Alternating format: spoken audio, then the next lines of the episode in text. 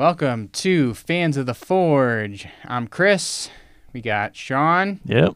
and Teresa. Hi. And today's episode is season five, episode zero, uh, Rompfire. Rumfire. and uh, this is going to be a, this is a pretty good episode, I'd say. And uh, it starts off our four contestants. We have Steve, who is who had 30 years of gunsmithing experience, and uh, I picked him to win it right off the bat. He was like my go-to guy with that amount of ex- experience. I expected a lot out of him. Yeah, with that many years, you'd expect uh, something good to come out. So yeah, Mhm. picked him too. And then we had Dwight next, who had 20 years of experience. And then Billy Bob had 17 years. He was my pick. Yep. Really, no particular reason. I just liked him. He was definitely a personable, interesting guy. And then we had the underdog pick. Big underdog, Mark, with four years of experience, Part time experience. part-time experience. Yeah, it really does. It makes you wonder how he got lumped in with all these other guys Yeah. for this particular episode.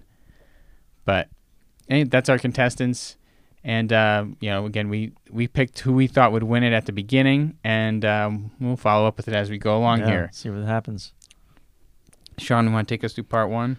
All right. So part one, there was two stacks of high carbon steel in each person's anvil, and then they had to pick um, a Damascus pattern to emulate. And Steve had um, first pick, and uh, he went with the hardest pattern to do. That was the shark's tooth. Yeah. Wait, I thought um, Dwight had the first pick. He picked the ladder. Oh, was- did Dwight go first? Okay. Yeah. And then Steve, for some reason, picked the hardest one, which is shark's tooth. He was showing off. He- yeah, totally he was trying to showing show off. That's true. That's true. What was the other pick? There was uh, went third? Mark Billy the Bob twist. had raindrop, right. and uh, Mark picked the the twist. the twist, which was the easiest one. And there weren't too many parameters really for the knife, um, except that one of the, one thing in particular was that they had to have a threaded tang um, on their their knife, and then they all chose to do a Bowie style blade.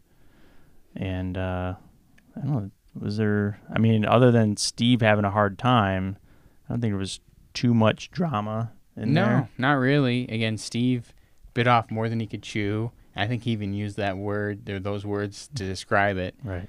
Um, and when it came down to it, Steve and Dwight, when they all were going up to, to show off their their knives, they both didn't have their tang threaded. Like Right. they had the tang, they just didn't thread it the way they were supposed to. Steve by choice. Dwight just kind of forgot or ran out of time. Yeah. And um, so, due to that, you know, based on everything there, because Steve chose the hardest one when he went and etched it in the acid to see the actual result, there was no, There was hardly any pattern. yeah, it was not there. So he had put all this time into this super hard pattern that didn't come through, and he ended up getting the boot first thing. Yep. So there goes our pick right out right. the window. Thirty years out the door. so, All right. So, um, part two. You want to take us through part two? Sure. We were. They were putting on their handles for part two. Um, most of them, you know, not a whole lot of drama. From our notes, watching it off of On Demand has commercial breaks. We saw that Billy Bob was um, upset that he stripped his threads, and then it went to a commercial about Alien Con, and then we came back to, oh no, he's fine. They're not stripped. Yeah, he, he had no problems there. But I just needed to point out this alien con thing. Like history has all been all about ancient aliens for years and years, but now it's so much about it that they now have a whole convention just around ancient aliens. And I'm sure there's other alien people there, but it's like it's the whole thing is all about all the contributors that go on ancient Right. aliens are going to be at this convention. You get to meet Giorgio Tsoukalos with the crazy hair Yeah. and all those other guys and it's like I'm kind of intrigued, but honestly Ancient Aliens has been the same show like since maybe after 2 years and all the information that they were showing was almost never anything new anymore. It was like showing the same uh you know, myth uh, ancient sites and different things that represented aliens. So it's like they really are milking this alien an ancient alien. do you think they just put that in there? Like, Strip threads, Alien Con, no problem anymore. Gone. What are you talking Oh, about? because the yeah, aliens the fixed the aliens? Right, the did aliens it. The, the aliens did it. now we know. now we know. there you go, folks. So then they went to the testing. Yes. Uh, we had a steel plate railroad spike test, which, That was Ben took like a hammer yes, and it was a, a steel plate like mounted on blocks and he just would he hit it three times to see how far it would go through. yep, Billy Bob's went all the way through. So at the point actually hit the table that it was on. Right. Um, Mark's barely made a dent in it. They all technically passed. Mark sustained some damage. And then when they went to the Sandman test with the, the Sandman slice, all of them passed that. It was fine. Question about the Sandman. What's in there? Looks like fun noodles and packing peanuts. Yeah, the there was like a weird. You know what I two- thought? It reminded me of the kinetic sand that the the like a Oh. kid play sand that they have that can hold the shape, but then it's like you the, as they cut it, it like moves. knocked it loose and it. That's what it seemed like. Well, it to came me. out pretty easy though. Yeah, So I like, wonder if it they poured just out, but have some that's maybe stiffer and then the rest is just fill. yeah, I don't know to give it some sort of body, but yeah, it's hard There's to definitely say. some kind of noodle shape. yeah, Yeah. yeah, definitely noodles. Pull noodles in there, just shoved in randomly, Yeah. maybe. Legs. But um, yep, So ultimately, Mark was eliminated in that round because his blade was the only one that had damage. right. so there goes the underdog. Yep, underdog's out. So Billy Bob holding strong. Billy Bob's holding strong, and so is Dwight. And the the final challenge was the Rhomphaia.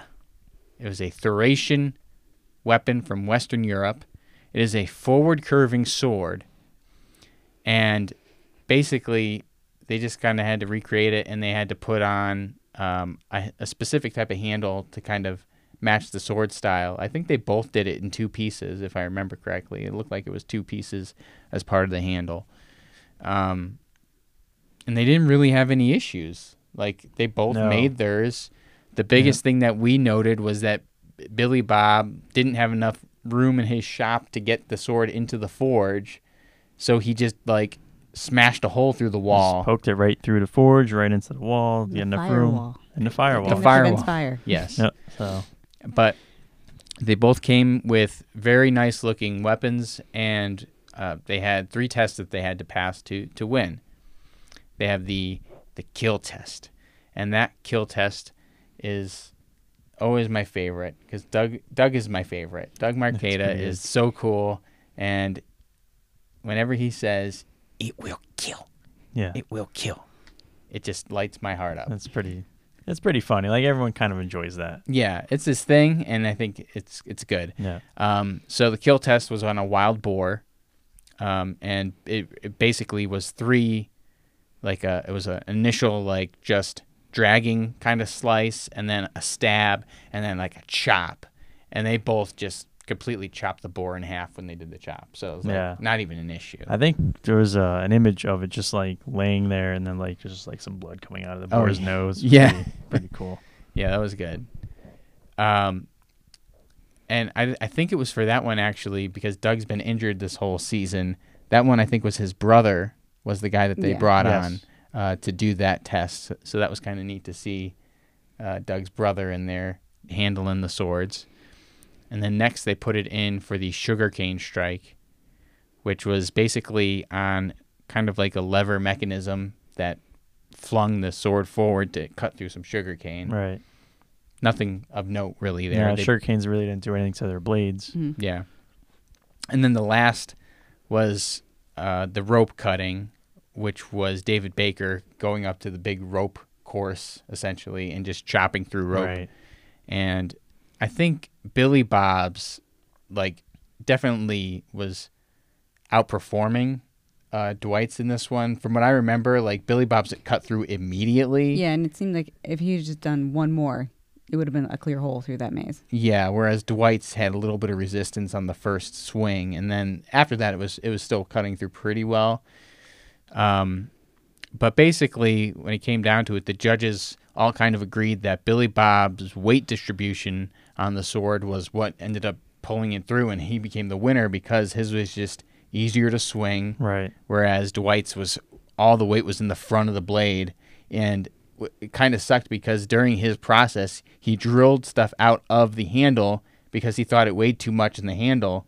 And he may, if he had not drilled the that extra metal out, maybe the weight tris- distribution would have been good enough to to make More him even. win. Possibly. Um, although his was still heavy. And True, it was a lot heavier, I think. Yeah, the other one was lighter, and they made note of that a couple times. So. Well, yeah, I think I said that uh, Billy Bob's they could actually probably swing with one hand if they want to. It was that Yes. light, so that's pretty that's pretty noticeable weight difference there. But so Billy Bob, he was the he was the champion, so that's a Bob. that's a point for Teresa. Um, it was a good episode overall. You know, s- you don't always need crazy drama to be a good episode. I loved watching this show because of the the workmanship that goes into all these blades and seeing the processes and learning about the Damascus steel. Yeah. That is cool. Why do they keep calling it pattern Damascus instead of Damascus pattern? Did anybody else notice that? Um, that's a good question. We should have looked that up ahead of time. Um, I don't know, but you know, just learning about the style of how to do Damascus and basically where they take multiple pieces of steel and they they forge it together or weld it together and then they cut it and depending on the type you're doing they restack it and and do that whole thing again Right. and, and get their billet down to one piece with all these additional grains being introduced because you're stacking it like that. It was pretty neat. It was overall it was a really cool thing and Yep. um, that was one of the, the neat takeaways from this episode, I thought. So, yeah, that's it. Billy Yep. Bob's our winner. Of episode zero. Episode Yeah. zero, which, Was what's up with the numbers there, there. guys? But- Come on. Why is that episode zero if it's the first episode of the season? Anyway, thank you for watching, fans of The Forge. Please remember to subscribe to our channel and watch some of our other videos. Again, these are all going to be wrap ups of episodes of Forged in Fire. Um, like the video, you know, follow us. If you want us to check other stuff out, let us know. And I guess that's that. And then you guys got anything else to say? Oh, uh, Billy Bob's gonna get a pedicure. Oh, that's right. The leave on that. Billy Bob won, and he was going to get a pedicure, and that was Yeah. his big takeaway there. So I hope that pedicure was great for you, job, Billy Billy Bob. you deserve it. All right, thanks. Bye bye.